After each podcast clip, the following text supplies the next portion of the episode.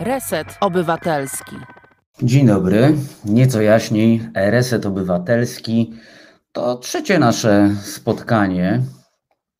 Trzecie nie tylko w tym miesiącu, ale w ogóle, bo w tym miesiącu to chyba drugie nawet. Witam się ze wszystkimi bardzo serdecznie. Witam pana Krzysia Olejnika, który nas już częstuje ośmioma gwiazdkami. McManus mówi, wow, jaki zegar. No ten zegar trochę mnie tak w takie zakłopotanie wprawia. Trochę się poczułem tak, jak czasem na koncertach jest jakieś odliczanie. Wiecie, tego typu sprawy i nagle jest boom i jest show. Także postaram się na następny raz po zegarze przynajmniej jakieś konfetti czy, czy coś takiego tutaj, tutaj dla was przygotować, że tak robię. Tu będzie super, żeby było czadersko. Witam się z państwem serdecznie, jest z nami Wiewiór. Po komentarzu Wiewióra widzę, że jest też Sinsiul Złoty, Donna Swewa. Donna Swewa się fajnie, fajnie z nami tutaj przywitała. Wcześniej muszę sobie przewinąć komentarz. O właśnie, tak życiowo, po prostu. No to hop. No to hop, nieco jaśniej. Dzisiaj mamy, który dzisiaj mamy? Dzisiaj mamy osiemnastego listopada. Można do nas dzwonić. Krzysiek będzie wyświetlał co jakiś czas numer na ekranie. O, już wyświetlił, ale to, to przeczytam, bo może ktoś jest w kuchni i robi kawę. sześć dziewięć osiem dwa osiem sześć cztery jeden jeden to jest kontakt z nami, gdyby brakowało wam takiego, można powiedzieć, klasycznego kontaktu głosowego z nami. Maile też można już powoli pisać. W moim przypadku jest to k kropka wawrzyniak małpa reset obywatelski kropka p l. To jeszcze ten mail podam do, no, dla takich osób, które są, można powiedzieć, w takim no, romantycznym nastroju i listy lubią pisać, epistolarnie się komunikować. To jak najbardziej zachęcam. k kropka wawrzyniak małpa reset obywatelski kropka p l. Tam chyba małpę powinienem wsadzić, a nie wsadziłem, ale wiecie o co chodzi, na pewno, na pewno sobie poradzimy z tym wszystkim. No i cóż, mamy dzisiaj taki rozkład jazdy, jaki mamy na dziś. W pierwszej godzinie programu spotkamy się z redaktorem Danielem Flisem z działu śledczego OKO Press. Będziemy rozmawiali o tym, jak rząd miał kupić, wywiesić narodowe flagi na narodowych masztach, a to wszystko z funduszu na walkę z kowid dziewiętnaście. No i OKO Press jakby popełniło taką publikację, zresztą nie jedną. No i nagle rząd nawet nie tyle rakiem się wycofał, co zaczął udawać, że nie, nie, to wcale tak nie było. Prosimy o sprostowanie. Także kłamstwo goni kłamstwo, no i tutaj pytanie do, do was, bo mnie to się wydaje, że w takim cywilizowanym kraju, takim normalnym, zachodnim, nie środkowoeuropejskim, tylko zachodnioeuropejskim, wydaje mi się, że po takiej akcji jak próba wywieszenia za grube pieniądze, za grubą kasę, wywieszenia jakichś flag upamiętniających patriotyzm, no właśnie, kapitan Stratford się pyta, COVID też narodowy. No może COVID nie narodowy, ale narodowo chcieli go zwalczyć, więc chcieli wywiesić flagi za, za pieniądze do walki z kowidem właśnie. No i, no i myślę, że gdyby ktoś przy takim budżecie, powtarzam, w cywilizowanym, zachodnim kraju próbował zrobić taki numer, tym bardziej premier, to następnego dnia chyba już by się podał do dymisji, prawda? Za, za większe drobnostki, a może mniejsze drobnostki, ludzie odpuszczali sobie wysokie stanowiska, no ale tak jak pan Sławomir tutaj nam pisze, niestety panie Kornelu, nie żyjemy w normalnym kraju. Panie Sławomirze, jeśli panu nie przeszkadza, nie musimy sobie też panować, także nie ma problemu.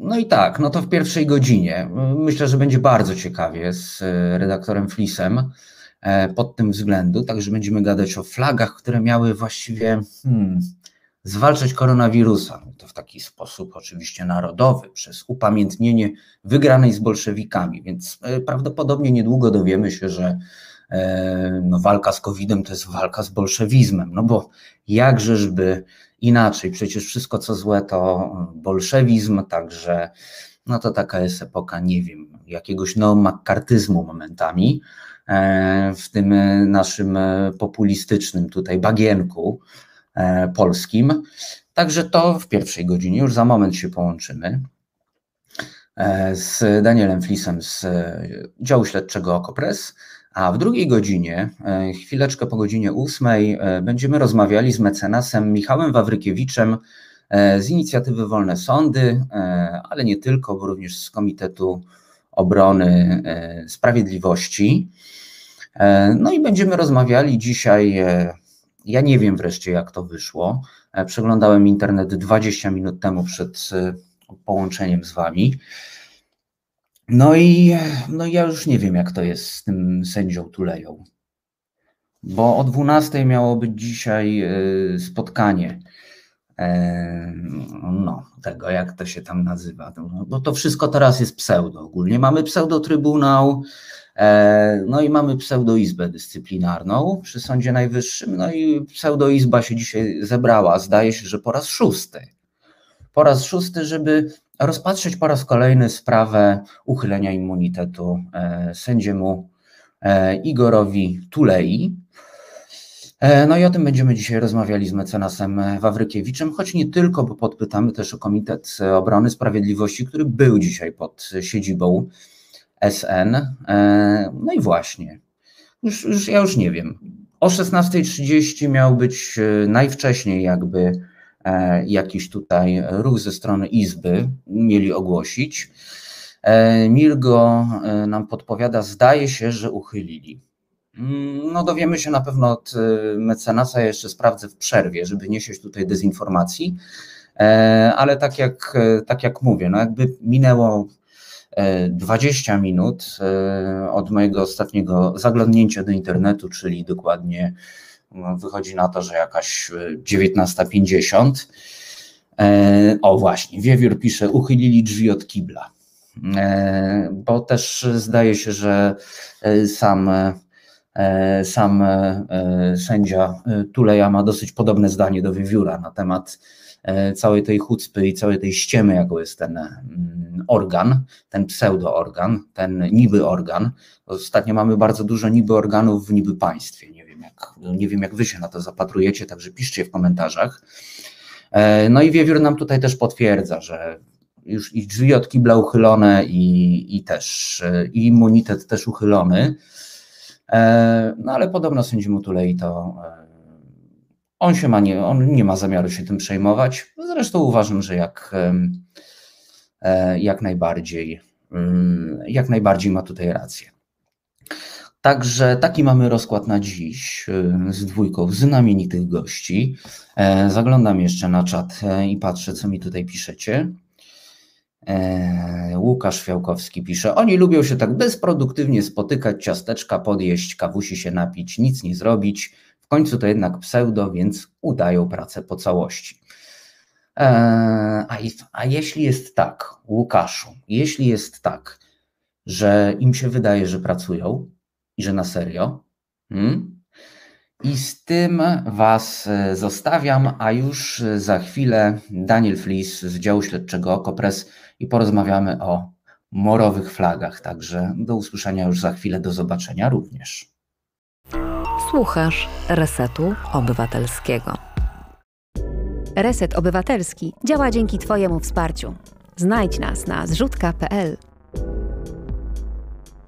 No i e, owieczek e, za nami, e, Wojtka Krzyżaniaka, który oczywiście e, przypomina mi e, o tym, że Wojtek codziennie od dziesiątej do trzynastej, no nie codziennie, bo w niedzielę Wojtek ma przerwę, także poniedziałek, sobota na kanale Wizja Tele można się zobaczyć i pogadać z Wojtkiem Krzyżaniakiem, głosem szczerej słowiańskiej szydery. I o, widzę komentarz redaktor Woźniak, ależ ten Wojtko ma głos. No ma, no ma. I na gitarze też fajnie gra. bo Wojtek na gitarze popyla i to świetnie. Wojtek na gitarze popyla świetnie. No i z resetowych, z resetowych wieści, no to w poniedziałek oczywiście Tomek Końca i Tomek Piątek. Końca siedemnasta dziewiętnasta, czyli Radio KONSAO. dziewiętnasta dwadzieścia jeden śledztwa Tomasza Piątka. We wtorki Maszketnik Marty Woźniak, siedemnasta dziewiętnasta, dziewiętnasta dwadzieścia jeden to Na wspak z Konradem Szołajskim. Przede mną, czyli w środę siedemnasta dziewiętnasta, możecie się usłyszeć z Piotrem Szumlewiczem w związkach, w czasie na związki, czas na związki, Piotr Szumlewicz. Teraz nieco jaśniej do dwudziestej pierwszej ze mną. W czwartki to jest wojna z Klementyną Suchanow, ale pamiętajmy, że no jest wojna, naprawdę jest wojna, także różnie może być, jeśli chodzi o połączenia z Klementyną, także zobaczymy jak jutro. No i pamiętajcie, że ramówka się rozbudowuje. W piątki katarzis z redaktorem Radkiem Grudsoł, dziewiętnasta dwadzieścia jeden. W soboty, i tu mam problem z godziną, a to Krzysiek napisze zaraz, minął, minął tydzień, boom, czyli Celiński i Krzyżaniak, no i rozmowy na koniec tygodnia w niedzielę między dziewiętnastą a dwudziestą pierwszą z redaktorem Celińskim. Tydzień zleciał boom, dwudziesta pierwsza dwudziesta trzecia, Krzysiek mi tutaj podpowiada, to w soboty. Przypomnę jeszcze numer do studia, bo można do nas dzwonić, do studia, no po prostu do nas, do programu sześć dziewięć osiem dwa osiem sześć cztery jeden jeden. No i połączyliśmy się już z Danielem Flisem, zdaje się, że możemy się już nawet usłyszeć, ale nie możemy się zobaczyć. Dzień dobry, Danielu. Dzień dobry. Czy słychać mnie i widać? Nie widać, ale słychać. Hmm. A nie masz kamery, przepraszam. Przepraszam za wizualną nieobecność. Nie wiem, dlaczego tak się dzieje. O, słuchaj, zrobimy sobie potem chwilę przerwy, to, to spróbujemy coś zaczarować, e, także się nie przejmuj. E, naszym gościem jest Daniel Flis, dziennikarz, filozof, związany z OKO Press od dwa tysiące szesnastego roku. Wcześniej pisałeś dla Gazety Wyborczej, prawda? Zgadza się. No i co? E, spotykamy się dzisiaj, e, no bo flaga na maszt. No flaga na maszt. jedenastego listopada OKO Press ujawniło, że rząd postawi... ma postawić tysiąc dwieście masztów z narodowymi flagami za przeszło sześć milionów złotych z funduszu na walkę z COVID. Miały być jeszcze maszty do tych flag za kolejne sześć milionów. To też takie chyba charakterystyczne dla naszej władzy, że chcą powiesić flagi, więc robią konkurs na flagi, a potem im się przypomina, a jeszcze maszty by się przydały. Także źródłem finansowania projektu pod biało-czerwoną miał być Fundusz Przeciwdziałania COVID dziewiętnaście. No i co? No dość dziwna strategia walki z pandemią poprzez refleksję nad patriotyzmem, prawda? Dziwne. Dziwne jest to, że takie właśnie finansowanie rząd znalazł dla tego projektu, bo w ogóle tego nie zapowiadał. Sam projekt został ogłoszony jeszcze w sierpniu dwa tysiące dwudziestego roku. Ale podstawa dla finansowania właśnie z Funduszu Przeciwdziałania COVID pojawiła się dopiero w uchwale Rady Ministrów na koniec października. No i tak się zdarzyło, że trafiłem na tę uchwałę. Akurat dzień przed Dniem Niepodległości.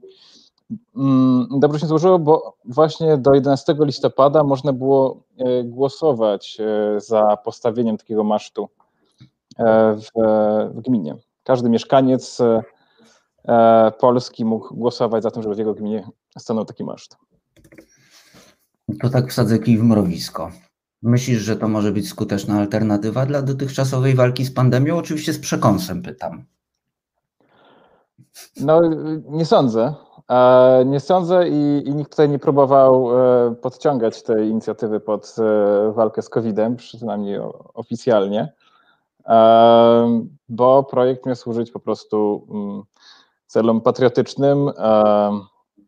To chyba głównym celem było upamiętnienie stulecia Bitwy Warszawskiej. No a poza tym, poza tym chodziło o wzmacnianie wspólnot lokalnych.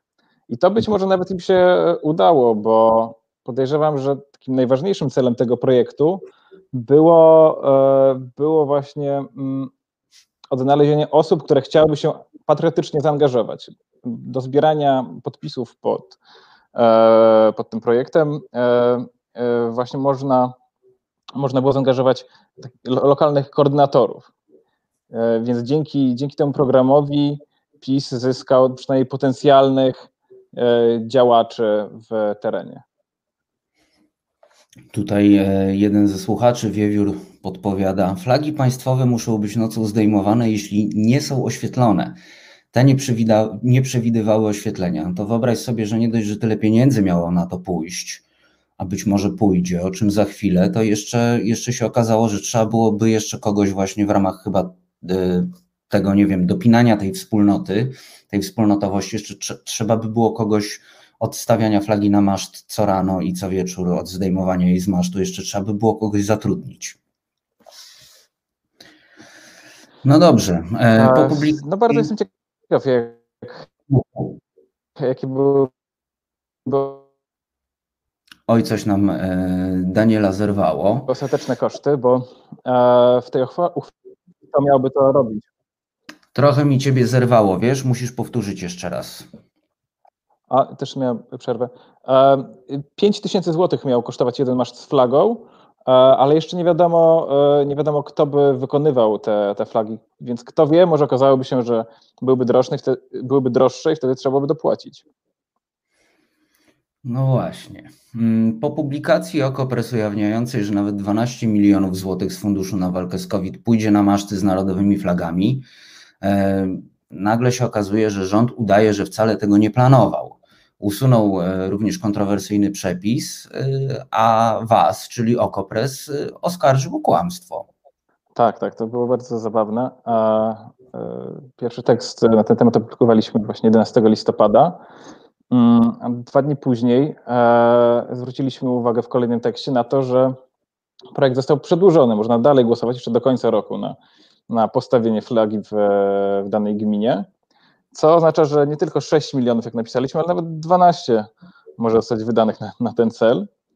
E, I tego samego dnia, w piątek o dwudziestej drugiej dwadzieścia, e, Urząd Cyfryzacji z Kancelarii Premiera napisał nam sprostowanie, coś co oni nazwali sprostowaniem, bo formalnie to nie spełniało warunków. E, nakazali nam e, sprostować informację, e, że w, finansowanie będzie z funduszu COVID, już nie będzie zapewnione. No i w, e, po weekendzie sprawdziłem, że rzeczywiście e, wtedy, kiedy przygotowywałem tekst, wysłałem pytania, w piątek e, Rada Ministrów e, przygotowała nową uchwałę i wykreśliła tamten przepis, który finansował flagi z funduszu na COVID dziewiętnaście. To wyjaśnijmy sobie, jak finansowany jest w ogóle Fundusz Przeciwdziałania COVID, bo myślę, że to dosyć istotne, żeby poukładać sobie tutaj kilka faktów. Źródła są różne, to są i budżetowe, i środki unijne, i, i obligacje. Razem ten fundusz to są miliardy złotych. Do października ten fundusz już wydał ponad sześćdziesiąt sześć miliardów, czyli te, te maszty to może jest tylko kropla w, w tym całym budżecie, ale no łatwo można to przełożyć na, na konkretne potrzeby konkretnych ludzi, to znaczy w, za, za te pieniądze można by kupić czy respiratory, czy dodatkową karetkę, czy też wesprzeć określoną liczbę miejsc pracy, bo z tego funduszu także są finansowane tarcze, tarcze, które osłaniają pracowników. No właśnie, jeśli chodzi o takie wyliczenia, to policzyłem, że za pięć tysięcy złotych, wziąłem pod uwagę na razie tylko flagi, można kupić dziesięć testów P C R na COVID, tych skutecznych. To jest tak, dzwoniłem dzisiaj, dzwoniłem dzisiaj w kilka miejsc, no i, no i nawet jak lekarze sobie robią testy w szpitalu, to to jest tak czterysta do pięciuset złotych, to jest koszt jednego testu. Także przy, no tutaj działa matematyka, prawda? Tysiąc gmin, e, tysiąc gmin po pięć tysięcy złotych, no to jest, to jest masa samych testów na COVID. No właśnie, więc każdy dodatkowy maszt, no, a ich liczba będzie rosnąć do końca grudnia, no to, no to jest real, realna strata. Znaczy byłaby, gdyby rząd się nie, nie wycofał. Ostatecznie po, po naszych publikacjach te koszty zostaną przeniesione na przyszły rok, na dwa tysiące dwudziesty pierwszy i, i będą, będzie to finansowane z budżetu, ale z jakiej dokładnie części tego budżetu to się dopiero, dopiero ukaże. Zresztą właściwie to nieważne, no bo nawet jeżeli coś formalnie nie będzie z z Funduszu Przeciwdziałania COVID dziewiętnaście, no to będzie wydatek budżetowy, który mógłby zostać przeniesiony właśnie na ten, na ten cel. No i tutaj sobie jeszcze tak myślę o tym, że mimo, że fundusz covidowy jest poskładany również ze środków unijnych, to rozdysponowaniem środków, dysponowaniem środków kieruje premier. No i tutaj można powiedzieć, że zaczyna się jazda, ponieważ premier decyduje o środkach na Funduszu Przeciwdziałania na COVID. Jednocześnie, z tego co zrozumiałem, to również premier firmuje akcję pod biało-czerwoną. Um, tak, tak, tutaj premier był odpowiedzialny. Uchwała była Rady Ministrów, ale to premier się pod nią e, podpisuje. A, także e, rzeczywiście mogłyby go spotkać e, ewentualne konsekwencje za mm, finansowanie projektu z, e, z funduszu na COVID dziewiętnaście, który z, e, z walką z COVID dziewiętnaście nie ma żadnych, żadnego związku. I rozmawiałem ten temat z konstytucjonalistą, e, profesorem Piotrowskim z U W. E, on twierdził, że e, skoro ta uchwała została wydana na podstawie specustawy covidowej, która określa, jakby co jest walką z epidemią, a co nią nie jest, to ta uchwała została wydana tak de facto bez podstawy prawnej. Znaczy to była zupełna samowolka, mówiąc wprost. A urzędnicy państwowi muszą działać w granicach i na podstawie prawa. Muszą mieć przepis, na podstawie którego działają. Jeśli tego nie robią, to jest naruszenie, przekroczenie obowiązków, co jest karalne do, karą do trzech lat więzienia. No i właśnie tak myślę o reakcji Kancelarii Premiera po waszej publikacji, no bo dostaliście właśnie żądanie sprostowania wręcz. Napisali do was tak: projekt pod biało-czerwoną nie będzie finansowany z Funduszu Przeciwdziałania COVID dziewiętnaście. Będzie sfinansowany z rezerwy celowej, jak oświadczyła w mailu do O K O Press Cyfryzacja K P R M. No i właśnie, rząd zdaje się wycofywać z akcji po cichu, dając, że nic się nie stało, że wprowadziliście ludzi w błąd jako O K O Press i inne media, no bo przecież nie z tego będzie finansow- nie z tego będą finansowane maszty i flagi. E, no i tu właśnie trochę uprzedziłeś moje pytanie e, a propos właśnie profesora Piotrowskiego, konstytucjonalisty, e, bo mam takie wrażenie, że e, po prostu rząd się w tym momencie w taki sposób, a nie inny wycofuje z całej akcji, no, żeby premierowi się nie stało kuku. E- Tak, no to ta akcja była porażką podwójną, to znaczy była na pewno porażką P R-ową i to paradoksalną, o tyle paradoksalną, że no została nieprzygotowana po to, żeby, żeby każda gmina w Polsce dostała prezent od rządu i w ten sposób mógł pokazać się w dobrym świetle, a teraz w każdej gminie zostanie postawiony, postawiony maszt, który będzie przypominał o nieudolności tego rządu w walce z epidemią. Ale, ale drugi powód, być może nie mniej ważny, no to właśnie te potencjalne konsekwencje karne i konstytucyjne. Teoretycznie też można by stawiać premiera przed Trybunałem Stanu za, za takie działanie. Trudno to sobie wyobrazić. A no, dobrze wiemy, że mm, prokuraturą rządzi Zbigniew Ziobro, który jest w konflikcie z, z premierem, więc na pewno zależałoby na tym, żeby nie dawać swojemu przeciwnikowi jakiegokolwiek pretekstu do, do wzywania go choćby na przesłuchania w, w takiej sprawie. No właśnie, to jest... To jest bardzo ważne, co mówisz, bo trochę ostatnio ten konflikt przycichł na linii właśnie Ziobro, Morawiecki. No i no Morawiecki się strasznie teraz wystawił. Można powiedzieć, że się po prostu wystawił, no, no nie wiem, no podręcznikowo to, ale podręcznikowo to tak jak w filmie z Chevy Chase'em albo Danem Aykroydem po prostu. Tak się wystawił. Ech. Jest to bardzo ciekawe. T R Frania wrzuciła nam pieniądze. Dziękujemy bardzo słuchaczce, oglądaczce za to. Danielu, zrobimy sobie chwilę przerwy, dobra? Okej. Okay. Próbujemy coś może zdziałać też z kamerą.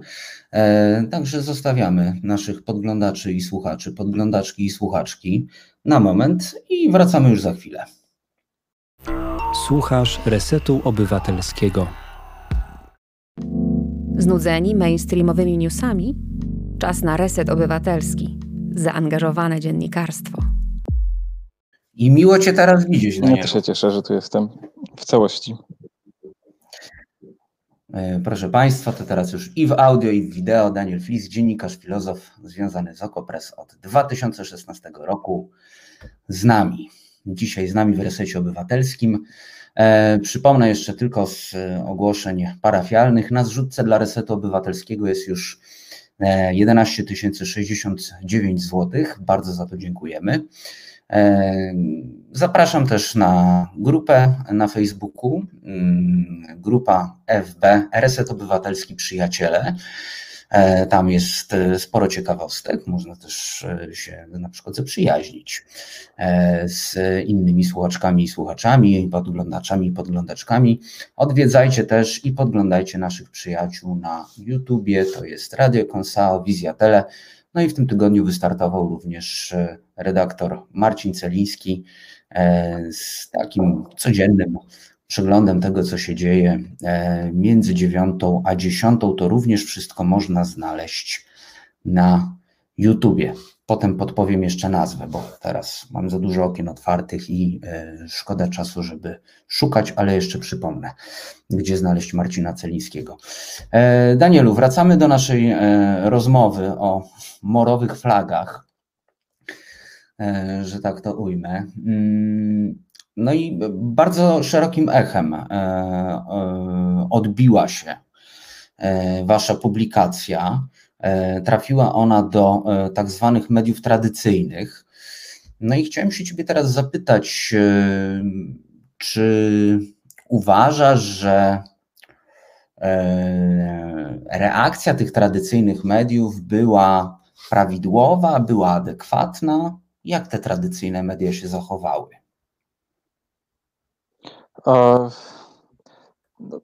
Zdaje się, że w porządku. Nie przypominam sobie, nie przypominam sobie jakichś polemik poważniejszych. Zdaje się, że tylko w polityce kropka p l, chociaż nie wiem, czy to jest tradycyjne medium, próbowało odwracać kota ogonem. Przyczepił się tego, że, że jeden z portali, publikując omówienie naszego tekstu, użył zdjęcia masztu, który już powstał, i zarzucili im fałsz, manipulację, no bo przecież to nie ten maszt jest finansowany z funduszu COVID dziewiętnaście. No ale to było jedyne, do czego mogli się przyczepić. No, w polityce, no cóż, no to jest trochę jak z takim żartem, z żartem o Bydgoszczy, wiesz, bo ja jestem z Torunia. No jest dużo żartów w Bydgoszczy z Torunia, a, a w Toruniu nie ma żartów z Bydgoszczy. No i torunianin bądź torunianka zapytani o to, czemu w Toruniu nie ma żartów z Bydgoszczy, zawsze słyszą tą samą odpowiedź. Bo nie ma o czym mówić. Więc tak, tutaj jest miejsce na śmiech, e, również Państwa. E, no właśnie. To tak a propos w polityce. Pamiętam taką, e, pamiętam taką akcję, jak Wyborcza opublikowała e, właśnie m, materiał dotyczący e, potomka e, prezesa telewizji polskiej, pana Kurskiego. No i jedyne, co potrafiło zrobić w polityce, to jakby odwrócić właśnie nawet nie tyle argumenty, bo tam nie za bardzo było co odwracać argumentów, tylko po prostu napisali, że nie syn Kurskiego, tylko bratanek naczelnego Wyborczej bierze udział w skandalu. No więc, więc tak jak mówię, no to tak jak z Bydgoszczą, no, no, nie ma o czym mówić. Po prostu. Danielu, tak sobie myślę, zapytam Cię tak, trochę bardziej osobiście.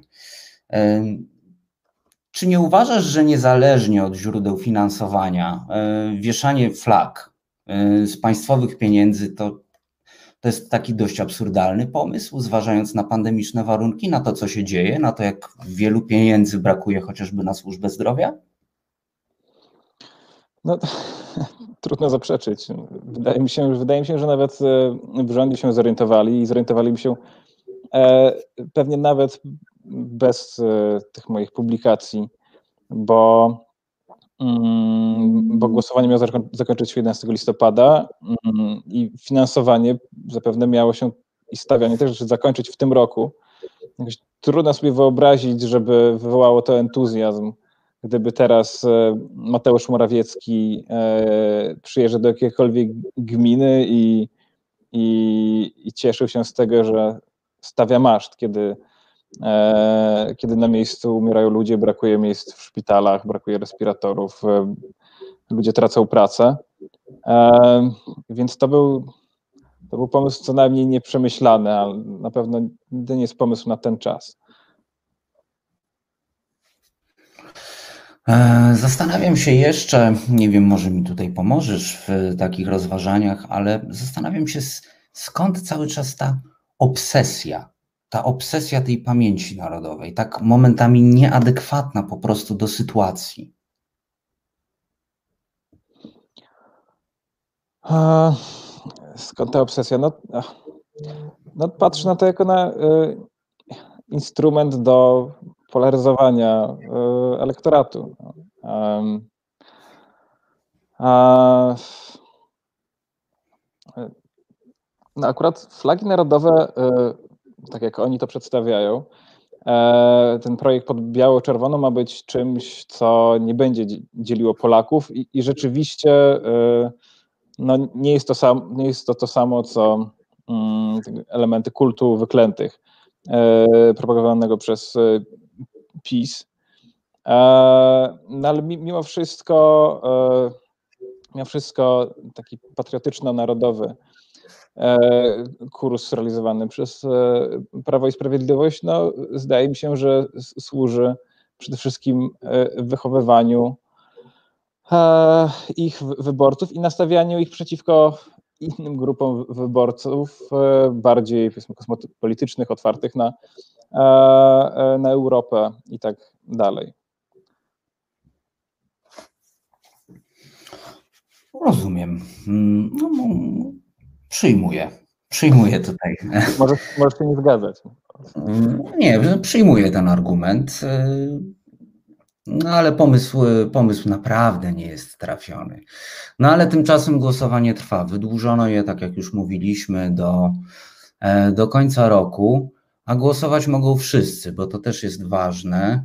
Mogą głosować nie tylko dorośli, ale dzieci. I to też jest bardzo ciekawy patent, bo tych głosów niewiele potrzeba. Tak, nie wiem, czy, czy z pamięci przytoczę, ale w najmniejszych gminach, bodajże do pięciu czy do dziesięciu tysięcy, wystarczy zaledwie sto głosów.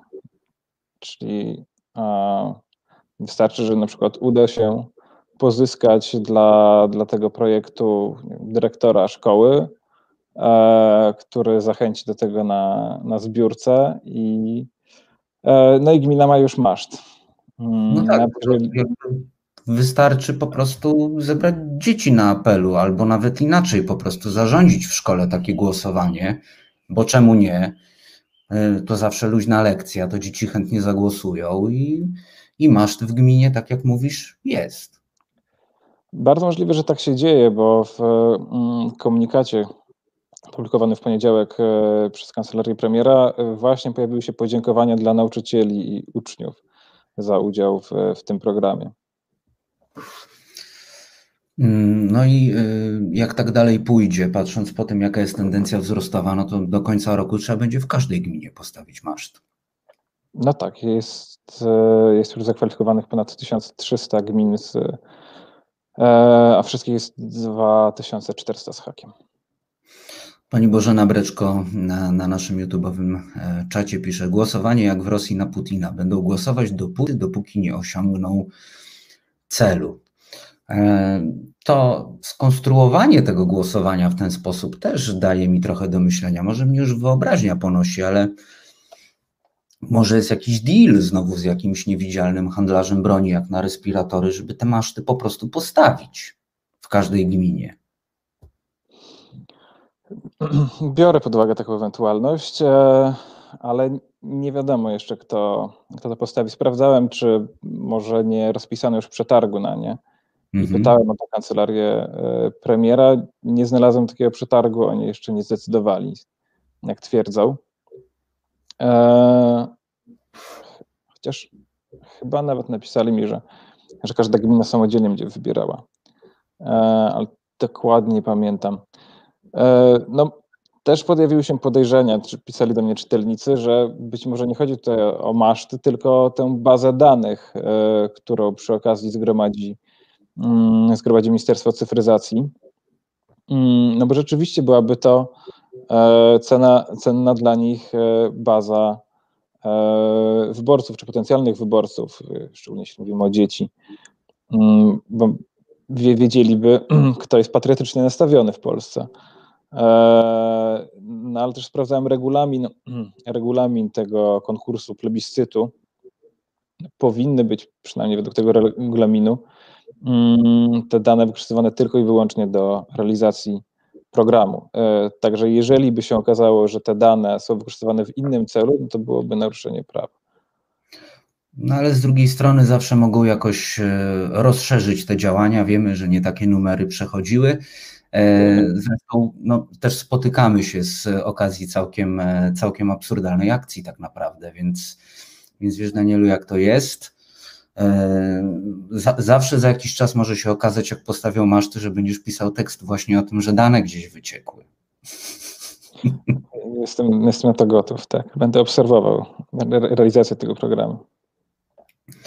Danielu, bardzo Ci dziękuję za dzisiejsze spotkanie. No i gratuluję, gratuluję takiej, takiej mocy, takiej mocy artykułu, który namieszał premierowi. Dziękuję bardzo. Dziękuję Państwu. Naszym gościem dziennikarz, filozof Daniel Flis z działu śledczego OKO Press. A my widzimy się i słyszymy już za chwilę.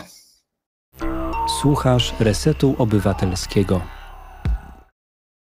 Reset Obywatelski działa dzięki Twojemu wsparciu. Znajdź nas na zrzutka kropka p l. Krzysiek tutaj zarzucił nam werblami. To dokładnie ja. Tu, o, o, zawsze mam problem z kamerą, muszę się nauczyć, że to w drugą stronę nieco jaśniej. Ja się nazywam Kornel Wawrzyniak. Przed momentem rozmawialiśmy z dziennikarzem, filozofem Danielem Flisem.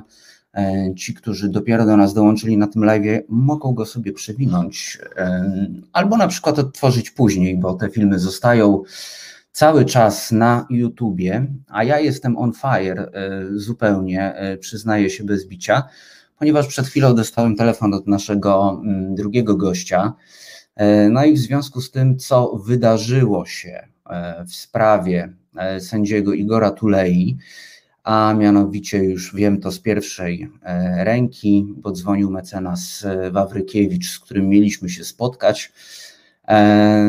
No rzeczywiście pseudoizba odebrała immunitet sędziemu. No i no są sprawy ważne, bardzo ważne, czyli spotkania z państwem, no ale sytuacja jest dramatyczna, sytuacja jest na bieżąco gorąca, dlatego mecenas Michał Wawrykiewicz nie może dzisiaj do nas dołączyć, bo musi pomóc sędziemu Tulei w całej tej sytuacji, dlatego właśnie Komitet Obrony Sprawiedliwości już działa. Też wiem od mecenasa Wawrykiewicza, że no tak naprawdę chwilę przed siódmą ten wyrok został, właściwie zaczęto go odczytywać, dlatego zostaliśmy też troszeczkę zaskoczeni, ale tylko troszeczkę, jakby no, robimy media, robimy media, YouTube, YouTube, ale media, więc ja się spodziewałem, że może być taka sytuacja, że, mece, że pan mecenas nie będzie mógł się z nami połączyć, no bo tego wyroku nie było, tak jak rozmawialiśmy na początku audycji, tego wyroku jeszcze nie było, kiedy żeśmy startowali. No ale cóż, porozmawiamy o tym chwilę. Myślę, że pomocny będzie też telefon do studia, do studia, do programu. To są stare przyzwyczajenia, to są cały czas stare przyzwyczajenia. Prostujcie mnie państwo. sześć dziewięć osiem, dwa osiem sześć, cztery jeden jeden. No i na wędkę rzucam, jeśli ktoś by chciał ze mną pogadać i się wypowiedzieć. Jak to jest z tą naszą praworządnością? Jak, jak to jest z praworządnością w Polsce? Jak się na to zapatrujecie? E, jeszcze na wędkę rzucę. O, przypominam sześć dziewięć osiem, dwa osiem sześć, cztery jeden jeden, czyli czterysta jedenaście. E, nasz dzisiejszy gość kilka dni temu napisał, e, napisał coś takiego. E, muszę sobie przewinąć tylko. Mm, napisał coś takiego. Na Twitterze mecenas Wawrykiewicz napisał tak. Bo z tą praworządnością jest ciekawie w kontekście Polski, ponieważ z jednej strony no, mamy pseudo-trybunał, niby izbę, wszyscy robią co chcą, prawda? Idą jak taran, pisze pani Anna. To prawda, e, idą, jak, e, idą jak taran, no ale z drugiej strony nie mogliby pójść jak taran, e, gdyby zgodzili się na mm, powiązanie praworządności e, z budżetem. Chodzi o finansowanie i to o miliardy złotych z budżetu Unii Europejskiej, które mogłyby przyjść do Polski.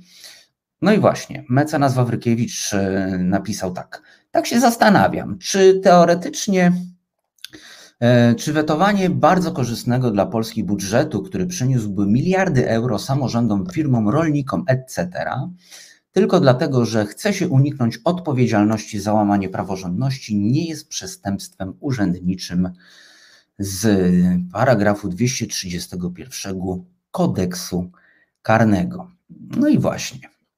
To jest bardzo zasadne pytanie, też chciałem dzisiaj właśnie mecenasa o to podpytać, ale podpytuję was, drodzy państwo, no bo obywatelujemy tutaj, jak mówi redaktor Woźniak zawsze, to ona ukuła to powiedzenie, obywatelujemy, a żeby obywatelować warto, warto porozmawiać. Pani Ola, pani Olga, przepraszam, pani Olga Budniak, ja muszę mieć chyba albo lepsze okulary, albo większy ekran do komputera. Pani Olga Budniak pisze, cholernie współczuję sędziemu, proszę przekazać sędziemu, że nie jest sam i że wspieramy.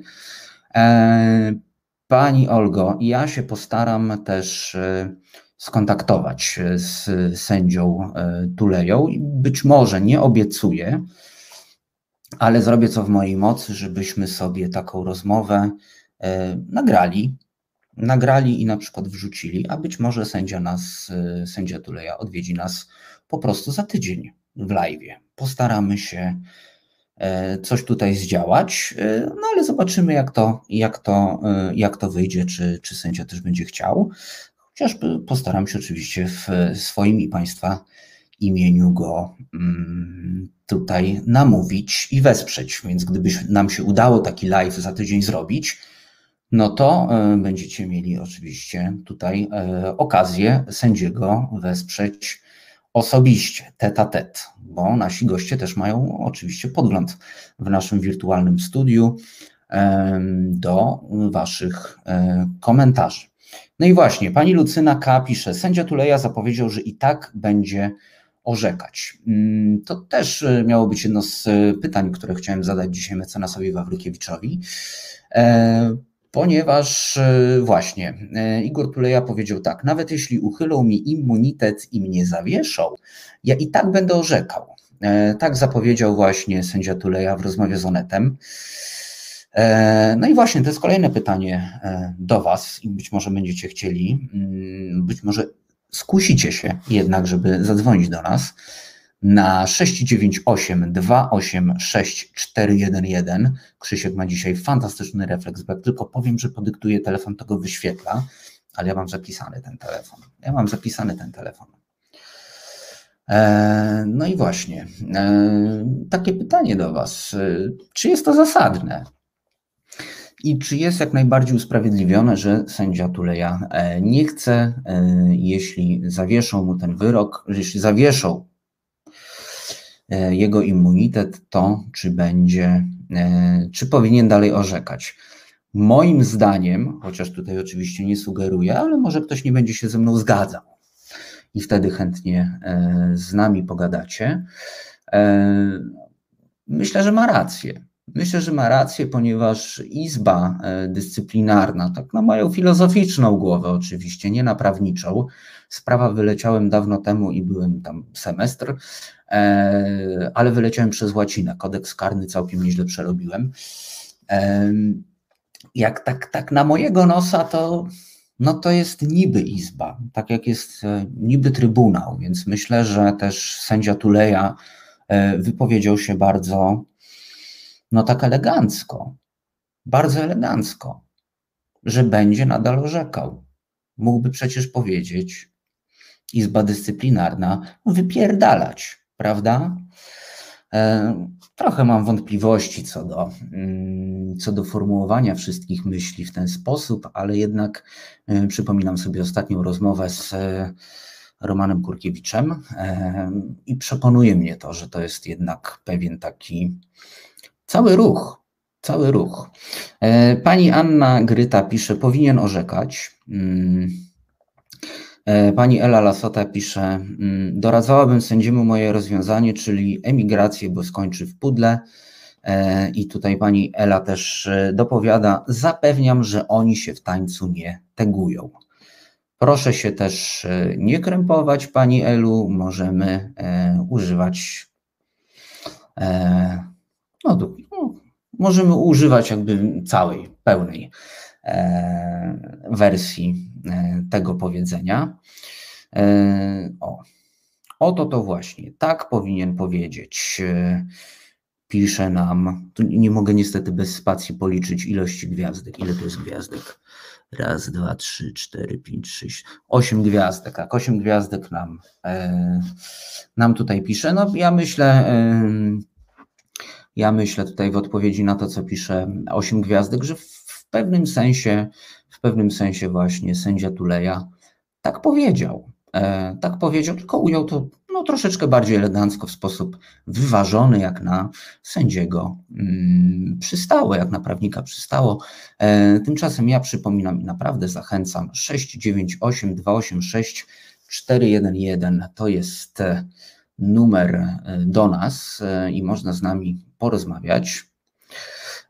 Pani Ela właśnie pisze, możemy, więc używajmy sobie, więc Pani Elu, proszę sobie jak najbardziej używać.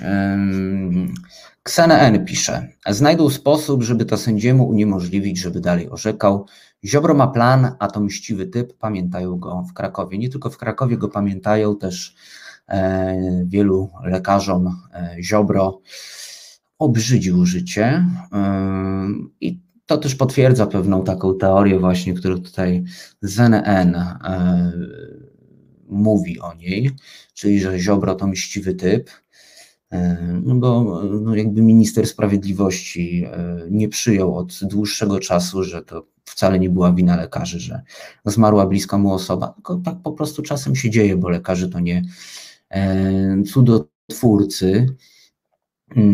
To nie jest tak, że, że Jezus zmartwychwstanie, bo potrafił zrobić przeszczep, bo Jezus nie zmartwychwstał, jak mówi e, oczywiście e, Wojtek Krzyżaniak, czyli głos szczerej słowiańskiej szydery. Ale tak, e, Z N N ma rację, że e, ta władza znajdzie sposób, żeby obrzydzić, ale z drugiej strony właśnie, jeśli Tuleja wyemigruje, prawda, to co nam pozostanie?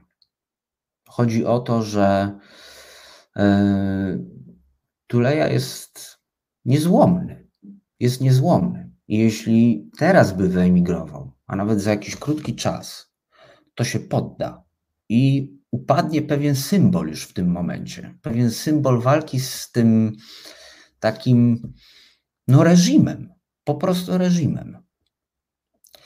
Także yy, myślę, że to, to, to nie jest, to jest być może dobry pomysł, jeśli chodzi o wygodę dla jednostki, jaką jest Igor Tuleja. Ale z drugiej strony, jeśli jednak cały czas będzie szedł po gwoździach, zamiast zamienić to na perski, zagraniczny, bardzo wygodny dywan, to to będzie no, taki upadek pewnego symbolu i pewnej takiej mobilizacji dla nas. Dla nas jako obywateli, dla tych ludzi, którzy oglądają to najczęściej w telewizji. Bo nagle się okaże, że no właśnie, wybrał dywan. I no jakby zostanie przesunięta kolejna granica. To też pamiętam, zawsze mówił mi Wojtek, nasz ukochany głos szczerej słowiańskiej szydery, że już przestał się łudzić i przestał powtarzać, że już dalej się nie posuną. Ale oni się będą cały czas dalej posuwali. Będą się posuwali cały czas dalej. Ale jeśli wszyscy sędziowie, tacy jak Tuleja, nie tylko sędziowie, powiedzą: ech, jadę za granicę, dość tego, to te granice będzie jeszcze łatwiej przesuwać. Naprawdę. Pani Ela pisze, żaden wstyd, lepiej niż um, umrzeć, yy, niż stracić zdrowie na zawsze. Yy, nie mówię, że to jest wstyd. Yy, I nie mówię, że, że to jest zły pomysł, żeby Tuleja yy, wyjechał. Yy, w takim sensie po prostu ratowania siebie, bo o sobie trzeba w pewnym yy, momencie pomyśleć. Ale to też pokazałoby bezsilność. A Tuleja, mam wrażenie, że jest po prostu z tytanu. Jest z tytanu.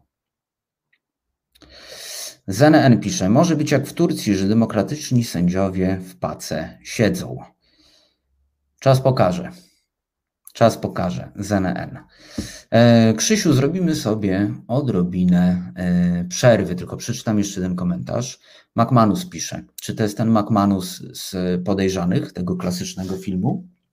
Bo od dłuższego czasu się zastanawiam, więc napisz McManus, czy, czy to Podejrzanymi i tą postacią z tego kryminału się inspirowałeś. I McManus pisze tak, tylko czy tych symboli już trochę nie upadło przy rządach PiS? Zawsze myślimy, że no już tego nie zrobią, a robią co chcą. No mówiłem o tym przed chwilą, przywołując złotą myśl głosu szczerej słowiańskiej szydery, czyli Wojtka Krzyżaniaka. Zawsze pójdą o krok do przodu. No ale jest jeszcze też właśnie, jest takie pytanie symboliczne, właśnie symboliczne. Jak te symbole upadają? Mamy telefon, dzwoni do nas Bożena. Halo, halo. Dobry, dobry wieczór, Bożena z Warszawy z tej strony. Dobry wieczór, pani Bożeno. W kwestii sędziego Tulei. Wydaje mi się, że sędzia Tuleja się nie podda, bo po pierwsze, tak jak było tutaj powiedziane, jest człowiekiem niezłomnym, doskonale wie, co robi. E, nie po to robił to wszystko, co robił do tej pory, żeby w tej chwili to zmarnować. On jest symbolem i on wie, że jest tym symbolem e, i sądzę, że ten symbol będzie, będzie jednak chciał wykorzystać do końca tej walki, jakikolwiek by ten koniec nie był. Poza tym taką mam refleksję, tak jak się mówi od dawna, że potrzebny nam jest lider, przywódca, nie mamy takiego lidera, a kto mógłby nim być? Otóż ja uważam, że lidera się nie wybiera. Przywódca i lider wyrasta z tłumu, wyrasta a właśnie z walki, wyrasta ze strajku, wyrasta po prostu z ludzi. I takim, i takim przywódcą w tym wypadku jest sędzia Tuleja czy Marta Lempart. To są ludzie, którzy, którzy po prostu wyszli z tłumu a, i, i tłum ich wyniósł za, za, to ich, za to ich działanie. I on w tej chwili taką, taką rolę, taki ciężar wziął na siebie i nie wydaje mi się, żeby on mógł się złamać. Chociaż z drugiej strony a, nie ma każdy człowiek ma swoją cenę, prawda?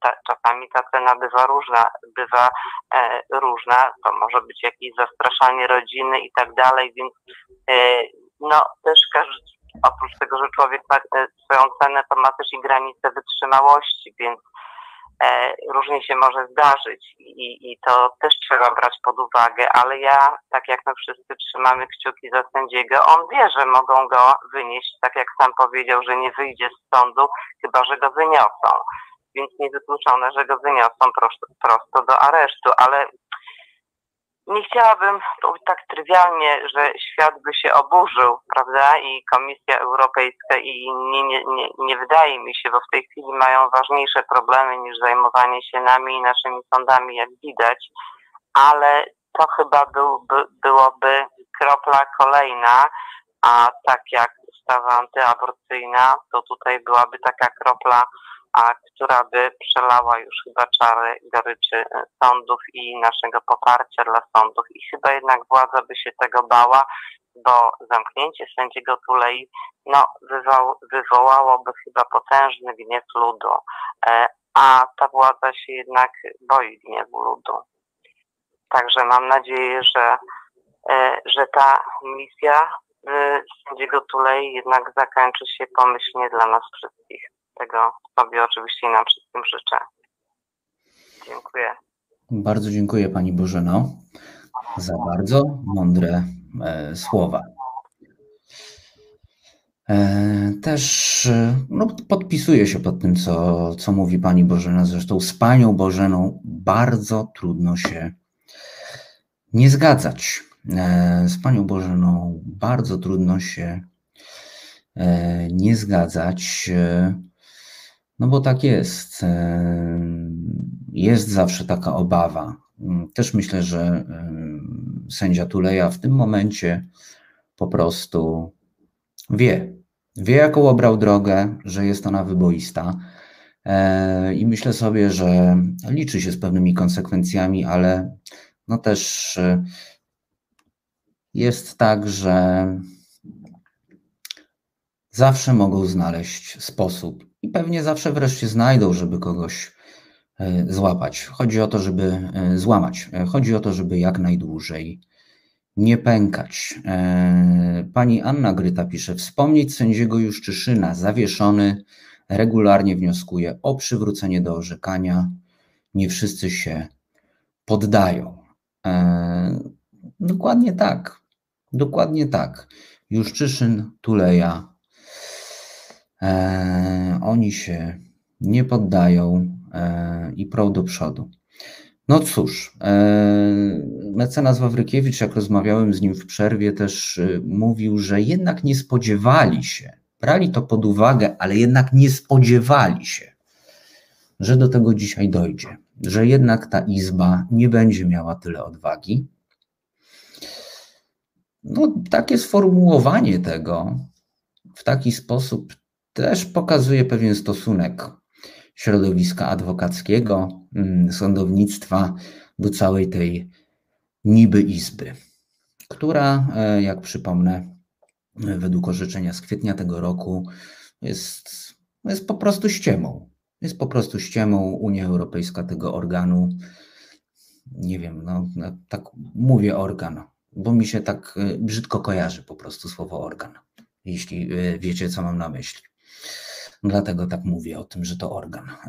Więc ta instytucja po prostu jest lipą.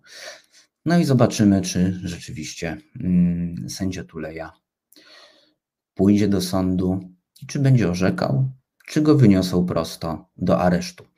Marek Jurkiewicz pisze: sędzia Tuleja na prezydenta dwa tysiące dwudziestego piątego. Tak odczytuje tutaj znak równości. No, to by była gruba akcja, gdyby tak było. Dobrze, zrobimy sobie chwilę przerwy, bo muszę sobie dolać kawy i Wam też polecam. No i zapraszam do dyskusji za moment. A teraz, nie wiem, Krzysiu nam chyba coś zapuści. Zobaczymy, czy Diesla, czy jakąś muzyczkę.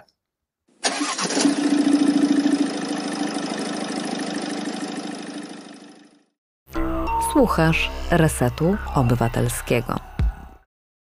Reset Obywatelski. Medium, które wsłuchuje się w głos swoich odbiorców.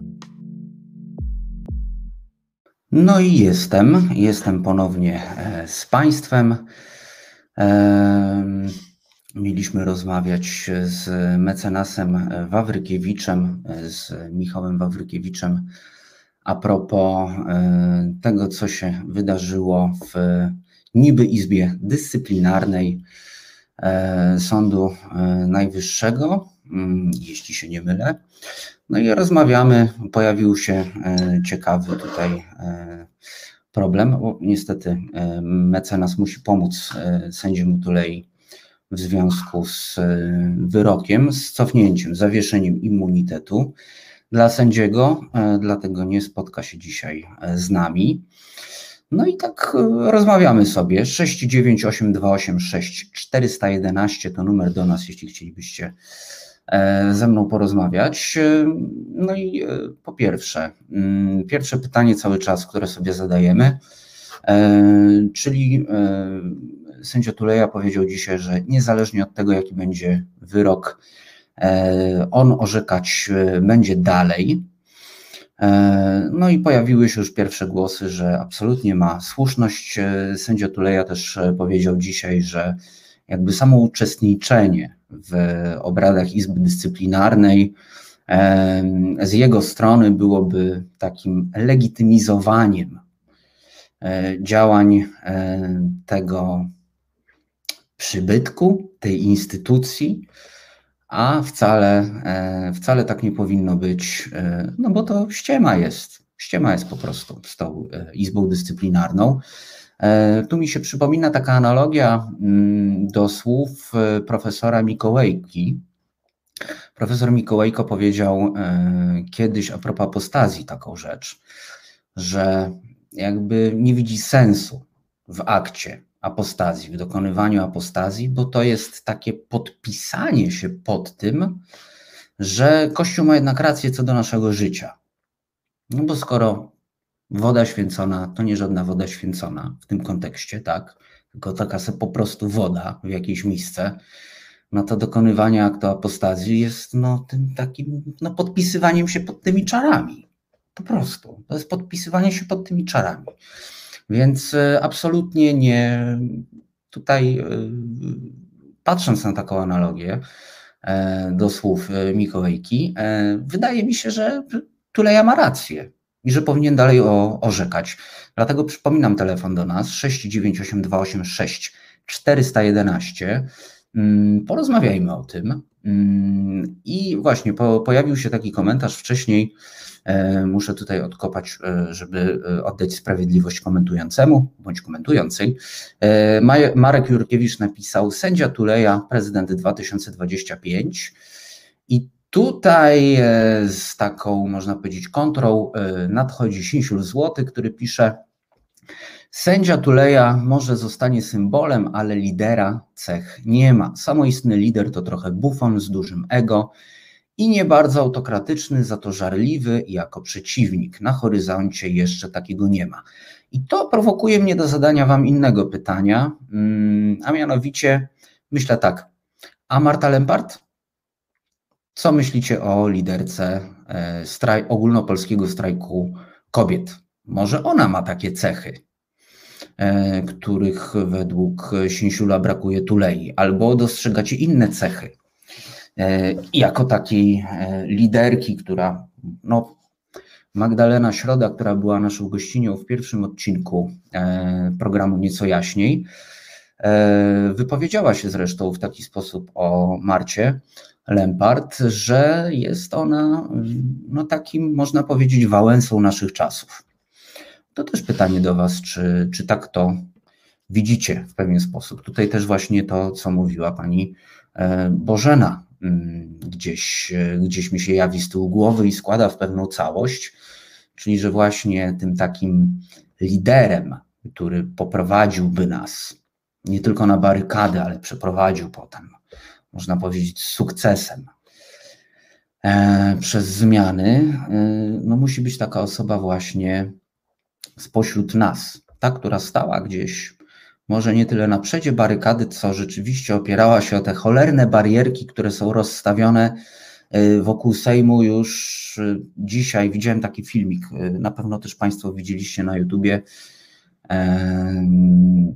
że po prostu rozstawione barierki były wszędzie. Marta Lempart zresztą wrzucała na social media relacje, że nie mogły dziewczyny ze strajku kobiet wejść do swojej siedziby, która jest też na Wiejskiej, bo barierki stały po prostu na całej długości ulicy, wszędzie.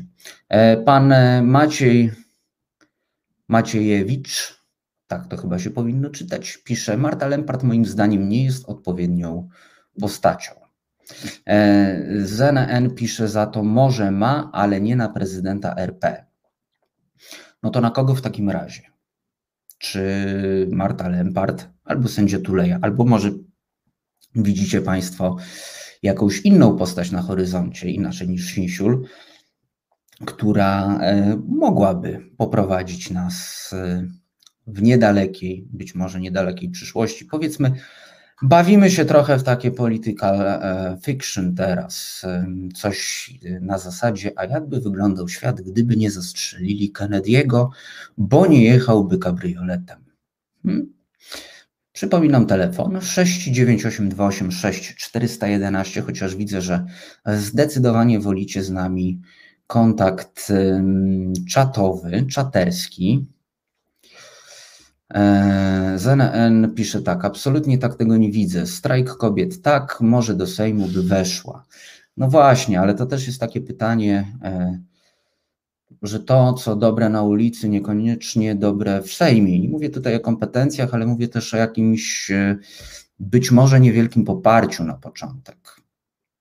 Bo to, no, chyba nie chcemy wszyscy powtórki, powtórki z lewicy, prawda? Parę procent. To nie jest to, co nas kręci. Sławomir pisze: moim zdaniem pani Lempart ma cechy lidera, ale moim zdaniem na siłę szukamy jednego lidera. Tych liderów musi być więcej i moim zdaniem, no i mi uciekło, bo tak szybko piszecie, no i moim zdaniem yy, tych liderów trochę jest, między innymi wśród sędziów. Ale też, panie Sławomirze, pamiętajmy o tym, yy, wszyscy pamiętajmy o tym, że sędziowie raczej by woleli, tak mi się wydaje, yy, nie bawić się w politykę, tylko wrócić wreszcie do orzekania. Tak jak wspomniany wcześniej przez was sędzia Juszczyszyn. Eee, Osiem Gwiazdek pisze: Marta jest idealna, bo mówi ich językiem. Eee, pani Barbara też wtóruje, pisze, że Marta ma wszystko, co jest potrzebne. Eee, za to pan Sławomir tutaj jeszcze wymienia, że chciałby zobaczyć eee, tutaj w roli liderek i liderów Monikę Płatek, eee, Michała Wawrykiewicza i profesora Matczaka. Bardzo fajny zestaw, bardzo mi się on podoba. To w takim razie będziemy musieli, tutaj sobie zapisuję gdzieś z tyłu głowy, zapisuję sobie z tyłu głowy, żeby przy najbliższej okazji, czy to właśnie Monikę Płatek, czy też Michała Wawrykiewicza, czy profesora Matczaka, jeśli będzie dane się z nim zobaczyć na kanale Resetu Obywatelskiego, żeby zapytać o taką potencjalną karierę polityczną. Powiem, że się Państwo domagacie, żeby wreszcie wzięli sprawy w swoje ręce. Z N N pisze też, prezydent nie powinien być jednego skrajnego środowiska, powinien łączyć nasz naród. I to jest bardzo ciekawe zagadnienie. Już mówię dlaczego. Dlaczego, dlaczego widzę, że to jest bardzo trudna misja. Jesteśmy tak cholernie spora, spolaryzowani i to nie od pięciu lat, a przynajmniej od ośmiu, że jest to niesamowicie trudne. No bo jeszcze żaden taki lub żadna taka się nie urodziła, ale nie, to musi być w wersji męskoosobowej niestety, będzie, nie będzie feminatywów tym razem, przepraszam. E, jeszcze, jeszcze się taki nie urodził, co by wszystkim dogodził, co nie? No właśnie. Dlatego, hmm, dlatego to jest bardzo trudne, żeby znaleźć taką osobę, która by, nie wiem, e, była... dobra dla rolników, dla Greenpeace'u, o, tu już się zaczynają tarcia, prawda? I tak dalej, i tak dalej. Mm, nie wiem, niektórzy politologowie dopatrują się na przykład problemów związanych z tym, że zdecydowanie brak nam centrum w takiej no, politycznej dyspucie. Może to jest jakiś sposób. Może najpierw musi się pojawić jakieś centrum. Centrolewicowi, centroprawicowi, centroprawicowi, centrolewicowi, tacy trochę w centrum. A może czasy się tak zmieniły, że już nie ma sensu. Już nie ma sensu. Może to jest zrobienie dwóch kroków w tył. Wszystko to jest skomplikowane, szczególnie dla osoby, która miałaby być taką liderką bądź takim liderem i zrzeszyć pewną grupę ludzi, bo mnie się wydaje, że na razie jesteśmy niesieni na fali tego tak zwanego wkurwu i możemy się zrzeszać, ale w pewnym momencie, jeśli osiągniemy pewne rzeczy i ten wkurw osłabnie, a będzie słabnąć, to no, może być tak, że zaczniemy znowu patrzeć na pewne e, rzeczy. A raczej na pewno tak będzie, że będziemy patrzeć na, na swoje interesy, po prostu wrócimy do tego, co nas kręci. I znowu zaczniemy się spierać chociażby o to, e, jakie powinni płacić podatki najbogatsi. Taka prosta drobnostka, ale... taka prosta rzecz może nas znowu podzielić. Zobaczcie, jak skomplikowała się cała sprawa i znowu dochodzimy do pewnej polaryzacji, kiedy pomyślimy sobie o piątce dla zwierząt. A nawet PiS już się w PiSie na PiS wkurzył. Hmm? sześć dziewięć osiem dwa osiem sześć cztery jeden jeden, coś nie dzwonicie dzisiaj. No ja bym bardzo chętnie z kimś pogadał, naprawdę. Słuchasz Resetu Obywatelskiego. No i wróciliśmy, mieliśmy drobny kłopot internetowy, ale już jesteśmy. Takie są niestety uroki internetu. No cóż, dwudziesta trzydzieści pewnie moi sąsiedzi włączyli masowo Netflixa. W końcu jest nowy sezon The Crown, a tego się w jeden wieczór obejrzeć nie da, bo to osiem odcinków. No to jako dwudziesta się usiądzie, każdy po godzinie, a rano trzeba iść do pracy. No. Właśnie tak. Eee, przypominam, telefon do nas sześć dziewięć osiem dwa osiem sześć cztery jeden jeden eee, i rozmawiamy, rozmawiamy o tym, czy dostrzegacie gdzieś, czy dostrzegamy gdzieś eee, liderów, liderki, m, którzy mogliby utworzyć jakąś nową siłę polityczną. No i zbieramy komentarze. Pojawił się już, nie wiem, bo trochę nam przerwało, pewnie po już w wersji do retransmisji to się sklei, więc powtarzam. Ola, Olga Budniak pisze, Marta na premiera, Bodnar na prezydenta. Matmanus pisze, ja autorytet widzę od lat w panu Owsiaku, ale on do polityki nie wejdzie, za dużo osób go nienawidzi. Osiem Gwiazdek za to pisze, że w tym kraju już nie da się mieć lidera. Ten kraj jest już pół na pół i tego się nie da naprawić według mnie. Ja myślę, nie patrzę tak negatywnie, ale myślę, że no tak wylewając samemu sobie zimny kubeł wiadra zimnej wody na głowę, to będzie trwało lata. To będzie po prostu trwało lata, zanim to odbudujemy, bo żyjemy w epoce już takiej dezinformacji, takiej polaryzacji. Jeśli ktoś nie oglądał jeszcze Social Dilemma, to serdecznie polecam. Tam jeden z twórców algorytmów YouTube'owych, który podpowiada wam filmy, kolejne do wyświetlenia, sam teraz przestrzega przed używaniem tego algorytmu. Poleca nawet wtyczki, które blokują coś, co sam stworzył, ponieważ przeraziło go to, jak na przykład propandemicy, inaczej zwani antyszczepionkowcami, potrafią się utwierdzać w swoich przekonaniach przez sam ten algorytm. Jak on ich coraz bardziej wbija, coraz bardziej ich wbija w tą narrację. Zresztą, z tego co pamiętam, w którejś części zapisków na pudełku od zapałek Umberta Eco, chyba tych najnowszych, przypominam, że to jest zbiór felietonów, to są zbiory felietonów, bo były trzy części, z magazynu, z tygodnika L'Espresso włoskiego, gdzie Eco pisywał. No i właśnie jest tam taki felieton opowiadający o tym, jak fatalnym źródłem informacji jest internet, a z tego co pamiętam, był to felieton z początku lat dziewięćdziesiątych. No i co? No trudno jest, mimo wszelkich możliwości, jakie mamy, jednak trudno jest namawiać ludzi i obywateli do tego, żeby siedzieli w bibliotece i szukali tam informacji, bo jest to jednak trudne.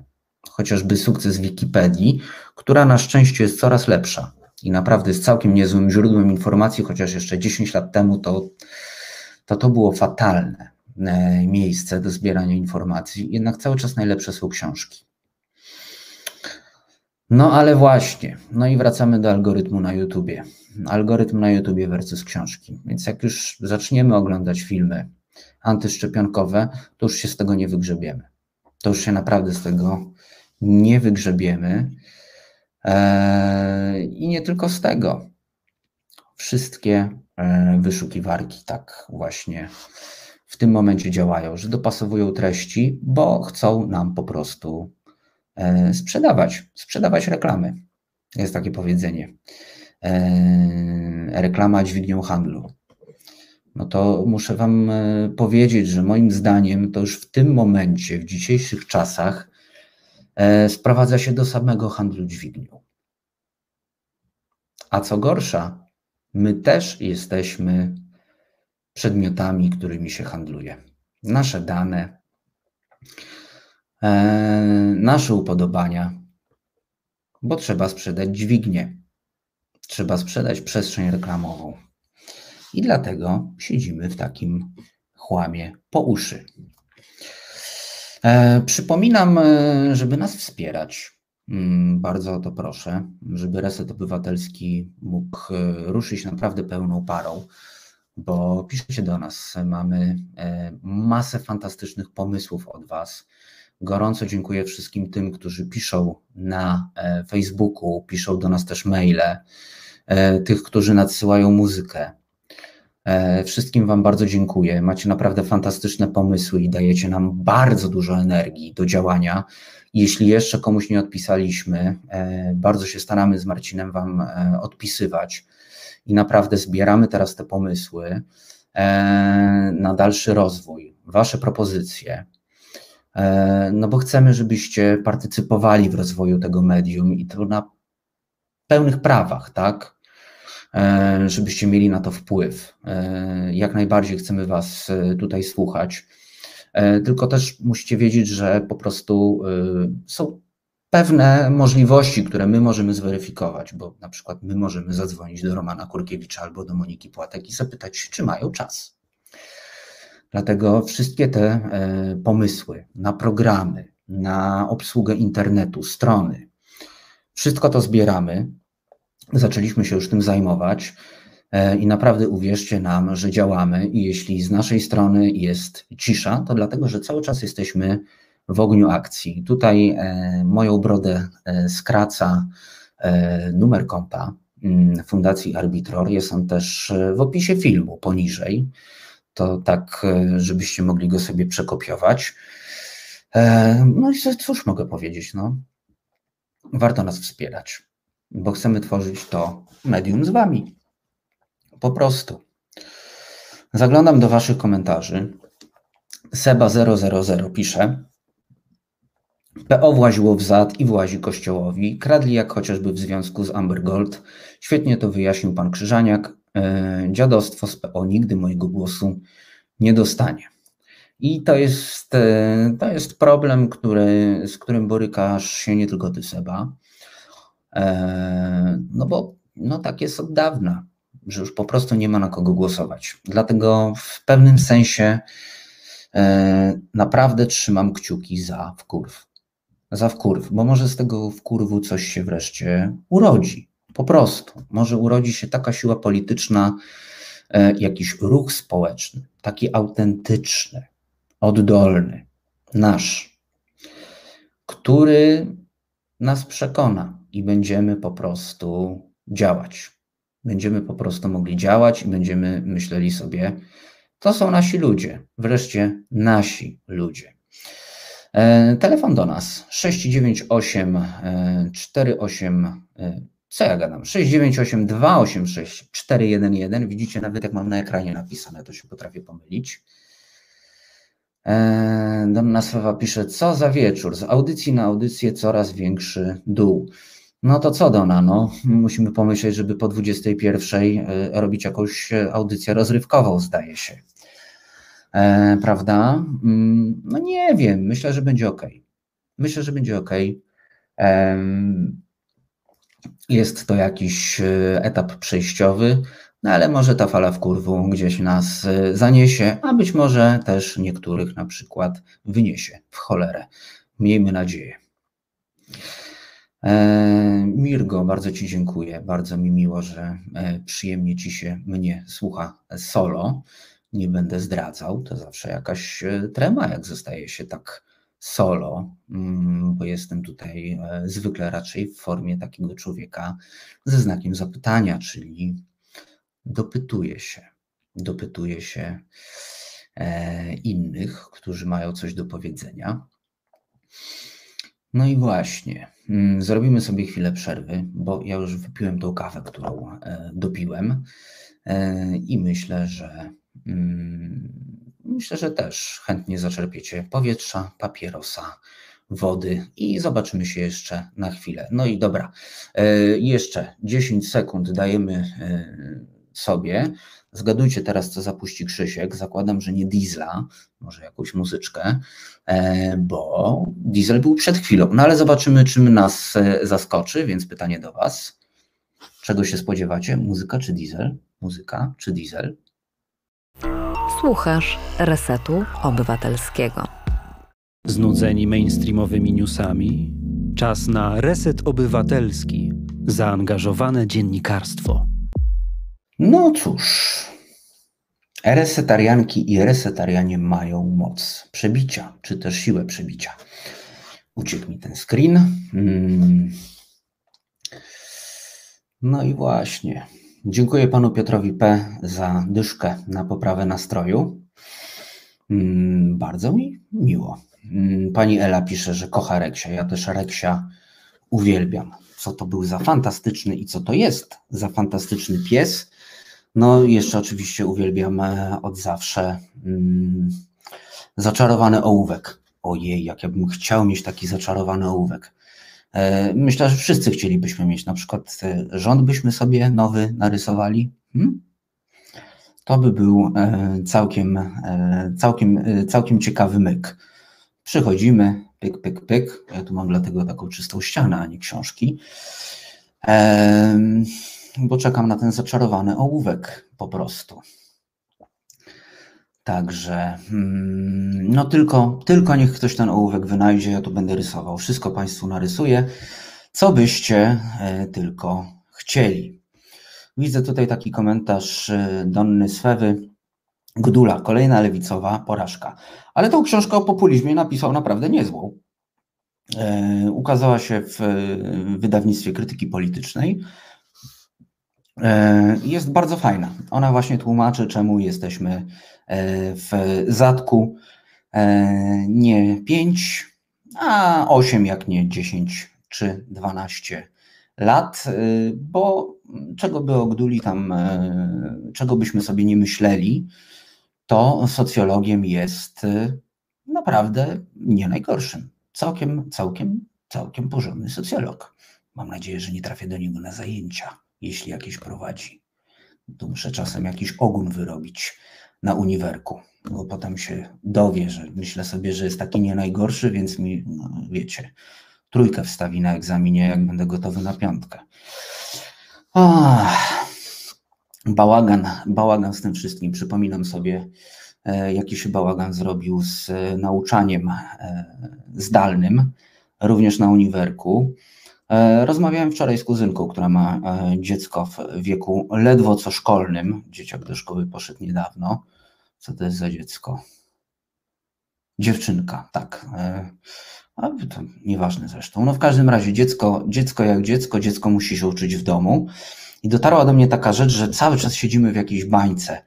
E, a przynajmniej ja siedzę w jakiejś bańce, bo tak e, dotarła do mnie taka e, szara, smutna rzeczywistość nagle. Nie mówię, że u kuzynki się źle dzieje, bo dzieje się całkiem nieźle, ale pomyślałem sobie tak, kurczę, oni mieszkają pod miastem. I ten internet, jeszcze przy tym, że jest dosyć przeciążony przez takie lekcje, już nie mówię o jakości samego nauczania, bo jakby nauczyciele robią wszystko, co mogą, no ale internet zawodzi. No i jak on czasem siada w mieście, czasem się przywiesi, to co dopiero można powiedzieć o takim nauczaniu początkowym, gdzie jednak ten kontakt z dzieciakami jest bardzo ważny, no i nagle ten internet się przywiesza, to dziecko trzeba przy tym ekranie, chociaż z drugiej strony ten ekran, patrząc po tym, jak dzieciaki się bawią komórkami, e, czego nie pochwalam, no ale tak jest. Dzieciak takie rzeczy potrafi w iPhone'ie włączyć, że to w ogóle pff, nie wie, nawet nie wiecie, że macie takie funkcje w telefonach. Ja to mam takiego kolegę, do którego dzwonię, jak coś mi nie działa, to on mi zaraz wszystko tłumaczy. A nie ma dziecka, no ale może takie dziecko w sobie gdzieś cały czas nosi, w każdym razie e, może uwaga, e, to nie jest na, najważniejsza sprawa, m, najbardziej kluczowa, ale jednak jak ten internet przysiądzie, m, i nie mówię o prowincji, mówię po prostu o tym, że gdzieś się jest pod miastem, e, no stanowi dużą przeszkodę. Też e, no ten temat już przerabiamy od marca, tak? Czyli to jest też kłopot dla rodziców. Co z tym dzieckiem zrobić. Tutaj ewidentnie gdzieś ta taka polityka socjalna państwa nie domaga. Cały czas nie domaga. Pani Olga Budniak pisze, dziewczyny walczą w Warszawie.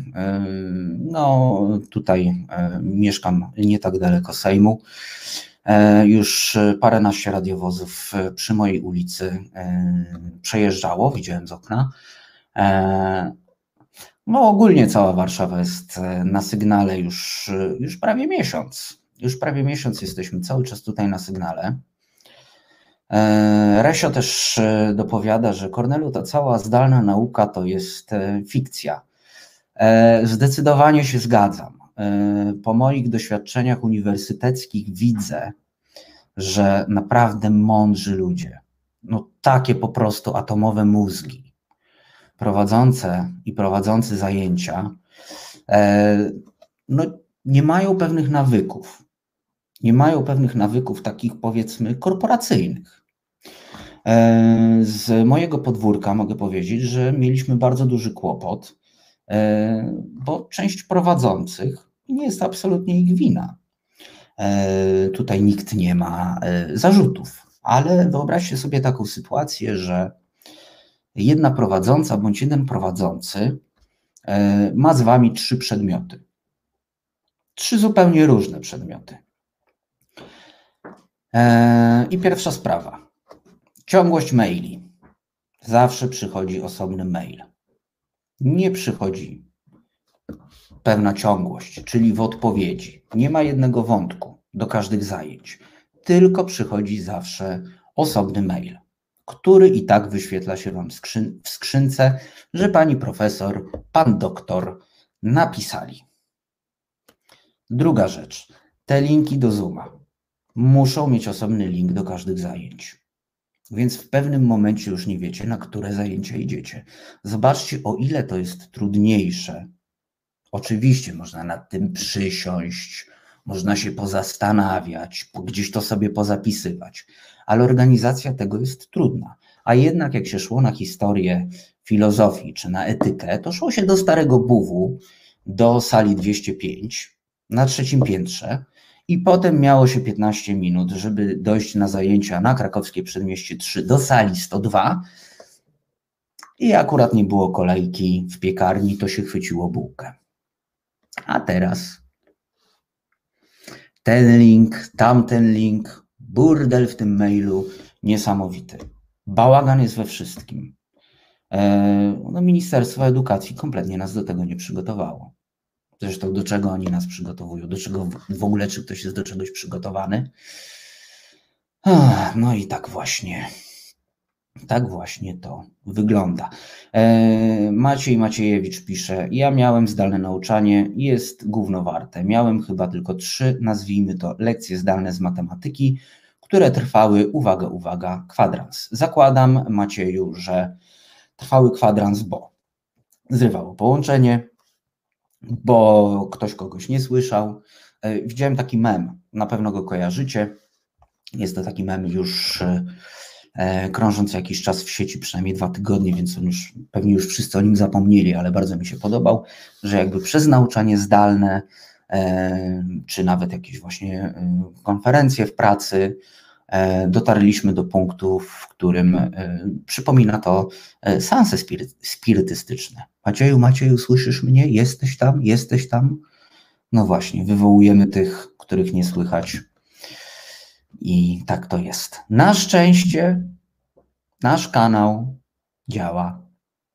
Wystarczy kliknąć, wejść o odpowiedniej porze, a jak już się zasubskrybuje i polubi na fejsie, to jeszcze powiadomienie wyskakuje, że zaraz będzie, e, co będzie? Program będzie.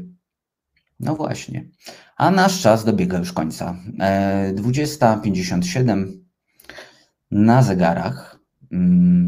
No i cóż, czas kończyć. Bardzo Wam dziękuję za, e, za dzisiejszą obecność, za to, że zostaliście ze mną e, do końca, że sobie pogadaliśmy. No i działamy. Jutro będę dzwonił do mecenasa Wawrykiewicza. Postaram się też skontaktować z sędzią Tuleją. Może sklejmy jakiś taki ekstrasik dla Was, który wpuścimy na kanał resetowy, a jak nie, no to zobaczymy się za tydzień i pewnie będziemy mieli okazję porozmawiać i pokomentować na pewno z mecenasem Wawrykiewiczem, bo już mi obiecał, że na pewno się z Wami zobaczy. Także życzę Wam dobrej nocy. Mam nadzieję, że jest Wam trochę jaśniej. Taka gra słowna, trochę jaśniej, trochę raźniej. Także do przyszłego tygodnia zapraszam na jutro i do Resetu, i na kanał Wojtka Krzyżaniaka, czyli Głosu Szczerej Słowiańskiej Szydery, dziesiąta trzynaście. Zapraszam też na live Marcina Celińskiego, dziewiąta dziesiąta. Znajdziecie na Facebooku, na YouTubie i pamiętajcie, żeby wspierać Reset, bo wchodzimy już za chwilę w nowy miesiąc i musimy działać. Dzięki Wam bardzo za to, że jesteście i do zobaczenia. Cześć! Reset Obywatelski. To był program Resetu Obywatelskiego. Subskrybuj nasz kanał na YouTube, obserwuj na Facebooku i Twitterze.